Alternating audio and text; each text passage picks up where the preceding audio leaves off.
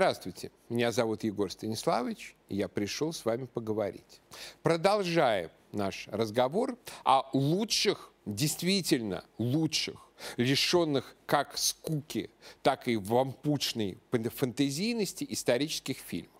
В прошлый раз мы разобрали такие замечательные фильмы, как 300 спартанцев, настоящие 300 спартанцев 1962 года, дилогию о римлянах и варварах-даках а, «Даки» и «Колонна», а, два фильма, посвященных Средневековью, объединенных одним историческим персонажем Генрихом II Плантагенетом и одним актером Питером Отулом, «Бекет» и «Лев зимой», а фильм взятие власти Людовиком XIV, созданный таким гением э, итальянского кинематографа, как Роберто Расселини, и польский фильм «Потоп», посвященный шведскому нашествию на Польшу в середине 17 века. Вот еще один фильм практически про ту же самую эпоху 17 века, который повезло на удачной экранизации.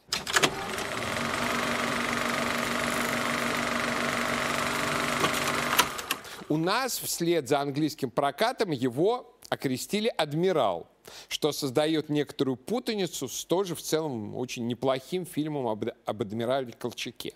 Эта нидерландская лента 2015 года посвящена одному из величайших героев в истории этой страны, адмиралу Михаэлю де Рюйтеру со сражений которого, как правило, начинаются все учебники по истории военно-морского искусства.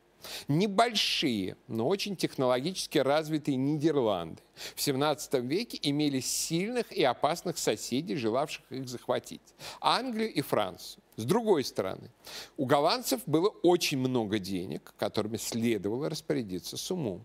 И вот один гений, Морец Аранский, опираясь на книги древних греков и римлян, разработал современную военную тактику пехоты и кавалерии. А другой гений, Адмирал де Рюйтер создал систему военного парусного флота фактически с нуля. Типа кораблей, линейную тактику боя, систему обучения моряков. И при этом побеждал не числом, а умением. Его победа над англо-французским флотом при Текселе в 1673 году, подробно показанная в ленте, была одержана 75 кораблями против 92 у противника. Когда Петр I отправился учиться морскому делу в Голландию, он ехал туда именно за наследием де Рюйтера. Но морские сражения адмирала только фон для политической борьбы его эпохи между республиканцами во главе с братьями Девитами, которым сочувствовал де Рюйтер, и принцем Аранским Вильгельмом, будущим английским королем. Республиканцы полны добродетелей. В уста Девита вкладывается яркая речь, прославляющая трудолюбивую, талантливую и демократичную голландскую нацию, которую преследуют завистливые соседи. Эта речь выдержана настолько националистически, что появись она в каком-нибудь российском фильме в отношении русского народа. Ну, на эхе Москвы, наверное, стоял бы дым коромысла. При этом все это добропорядочные семейные люди. Вильгельм же показан даже, пожалуй, более нетрадиционным персонажем, чем был в действительности. Ну и, разумеется, страшным интриганом. Конец Девитов был ужасен и показан в фильме во всех подробностях.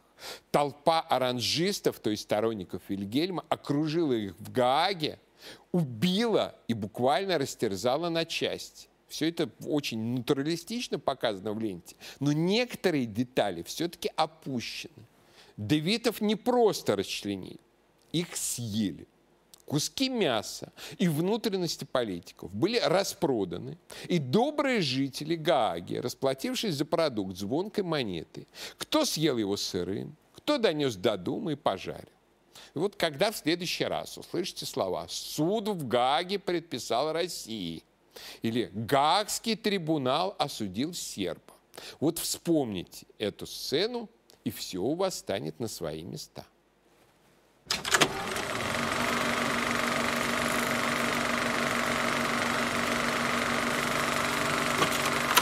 И снова пара фильмов, точнее один разрезанный на две части фильм. И снова об адмирале, даже в чем-то еще более удачливом, чем Дерюйтер. Федор Федорович Ушаков не проиграл ни одного сражения.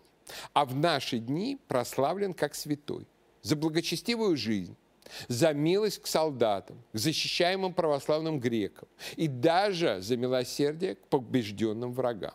При этом до 20 века фигуре Ушакова в истории уделялось внимания недостаточно. Поэтому, когда в годы Великой Отечественной войны появились орден и медаль Ушакова, то многие советские люди, еще к тому же выросшие на Ленинской школе, где вообще истории плохо учили, искренне спрашивали, а кто это вообще такой? Ответ был дан – и дан блестящий. Дилогия Михаила Рома об адмирале Ушакове, пожалуй, лучший фильм из всей линейки послевоенных исторических фильмов, выпущенных в логике так называемого сталинского русского поворота. Фильм цветной, с увлекательным сюжетом, яркими героями, умный, без примитивизации. В Ушакове отличные батальные сцены и глубоко проработанный политический и идейный сюжет. Сугубо положительно показана Екатерина II Потемкин. Одна из кульминационных сцен фильма – «Молебен» при спуске на воду кораблей Черноморского флота. В фильм проникнут глубочайшие идеи национального единства, и на корабли Кушакова идут, например, бывшие пугачевцы, а он их принимает, чтобы всем вместе служить России. Вторая часть, посвященная уникальному штурму с моря крепости на острове Корфу, потрясающей по смелости военной операции, это прекрасная психологическая и нравственная дуэль Ушакова со знаменитым адмиралом Нельсоном. Так сказать, наш ответ знаменитому фильму «Леди Гамильтон». И ответ, кстати, довольно удачный. Между прочим, Эмма Гамильтон появляется в фильме собственной персоной. А одна из последних сцен – это торжественное вступление войск Суворова и моряков Ушакова в Рим.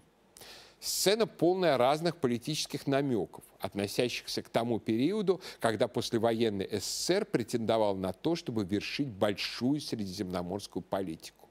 Правда, в 1953 году, когда фильм наконец-то вышел на экраны, все это уже было немножко неактуально.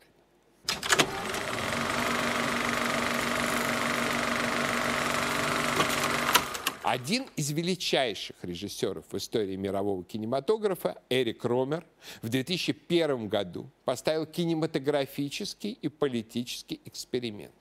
Он экранизировал мемуары англичанки Грейс Эллиот, которая провела в Париже всю французскую революцию и едва сама не сложила голову на гильотине. Разумеется, эти мемуары были категорически антиреволюционными и монархическими, проникнуты крайней антипатией к революционерам и их террору. И Ромар, сам убежденный католик, правоконсервативных взглядов, основные фильмы которого, такие как «Моя ночь у мод», посвящены именно парадоксальной иллюстрации темы Божьего промысла. Вот он добросовестно перенес эту ненависть к революции на экран. А еще он отказался полностью от натурных съемок и снял весь фильм в рисованно-цифровых декорациях. Некоторые сцены, например, как героиня со своей кухаркой рассматривает нарисованный Париж в подзорную трубу, стали настоящей киноклассикой. В фильме ожил Париж старинных гравюр по которому, однако, теперь ходят озверевшие санкелоты с окровавленными головами казненных аристократов на пиках. В карету героини толпа сует голову несчастной принцессы де Ламбаль, растерзанной в ходе сентябрьских убийств 1792 года. Основная тема фильма – трусость перед революционным осатанением. В отличие от Грейс Эллиот, французы из высшего света в большинстве своем боятся и ведут себя в отношении якобинцев как настоящие коллаборационисты. Особенно в этой связи характерен Филипп Эгалите – бывший герцог Филипп Орлеанский, в качестве любовницы которого Элли Эллиот и попала первоначально во Францию. На контрасте между трусостью герцога, который даже проголосовал за кань своего кровного родственника короля Людовика XVI, и отвагой Грейс Эллиот, которая пытается спасти всех, кого только можно спасти, и построен фильм Ромера. Но тут на самом деле есть некоторая недоговоренность. Дело в том, что Филиппо Галите не был просто коллаборационистом. Он был закулисным организатором революции. Об этом есть интереснейшая книга Дмитрия Бавыкина и Александра Чудинова «Французская революция».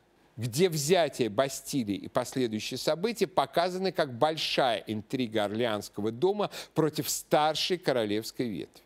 Но очень скоро революционные события вышли из-под контроля, и Филиппу Орлеанскому отрубили голову на той самой гильотине. Правда, его сын Луи Филипп стал все-таки королем после революции 1830 года, но только на 18 лет. Еще из хороших фильмов об этой эпохе, ее настоящих героях, лента 2008 года «Шарлотта Карде» об отважной девушке, убившей подстрекателя к кровавым казням Марата.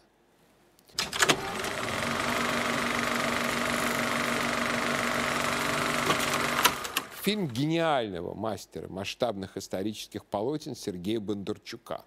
После того, как его «Война и мир» с картинами Бородинской битвы прогремела на всю планету и получила Оскара, Бондарчук получил предложение, от которого нельзя отказаться. Экранизировать другую важнейшую битву Наполеона, которая и закончилась его блистательной биографией – сражение при Ватерлоо. Бондарчук снял самую грандиозную батальную сцену в истории, занимающую половину двухчасового фильма. У него атаковали, отступали и контрнаступали огромные армии. От общих полотен, когда вихрь синей французской кавалерии закручивается вокруг раково-красных английских пехотных каре, камера переходила к частным эпизодам грандиозного сражения. В решающей битве сошлись капризный гений Наполеона, поставившего все на одну карту, и спокойное бульдожье упрямство Веллингтона, который знал, что может и выиграть, может и проиграть, и ему дадут денег на еще одну армию. Все-таки англичане. Но лучше выиграть прямо сейчас. Удивительный факт. Несмотря на батальную грандиозность, фильм провалился в прокате и на современных рейтингующих сайтах имеет очень низкий рейтинг. Оказалось, что война без личных драм, любви и приключений конкретных героев, война с высоты птичьего полета, оказывается для массового зрителя довольно скучна. Не для всех, конечно. Меня, к примеру, было очень интересно смотреть за механикой судьбоносного сражения, в изображении которого отступления от исторических фактов сравнительно невелики хотя существенно. Например, Бондарчук проигнорировал тот факт, что сражение при Ватерлоу развивалось в ужасной грязи оставленной ливнем, прошедшим накануне. И таких лихих кавалерийских атак, которые он снял, на поле битвы быть просто не могло. Но все-таки эти неточности никак не оправдывают тех низких рейтингов, которые получил у зрителей этот великий фильм. Объяснение тут может быть только одно. Кинозритель хочет ярких приключений, а не ожившую страницу исторического атласа. Это, кстати, одна из причин, почему исторические фильмы не самый счастливый жанр киноискусства.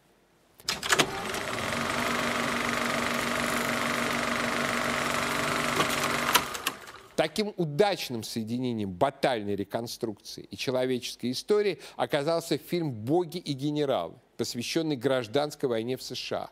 Он вышел на экраны в 2003 году те еще времена, когда не только не было слышно о конфедерата Паде, но и вообще парнями, носившими серое, принято было гордиться снятый после фильма «Геттисберг», показывающего последующие события, гораздо более нашумевшего, но, на мой взгляд, гораздо более скучного, а «Боги и генералы» представляет собой настоящий гимн Южной конфедерации.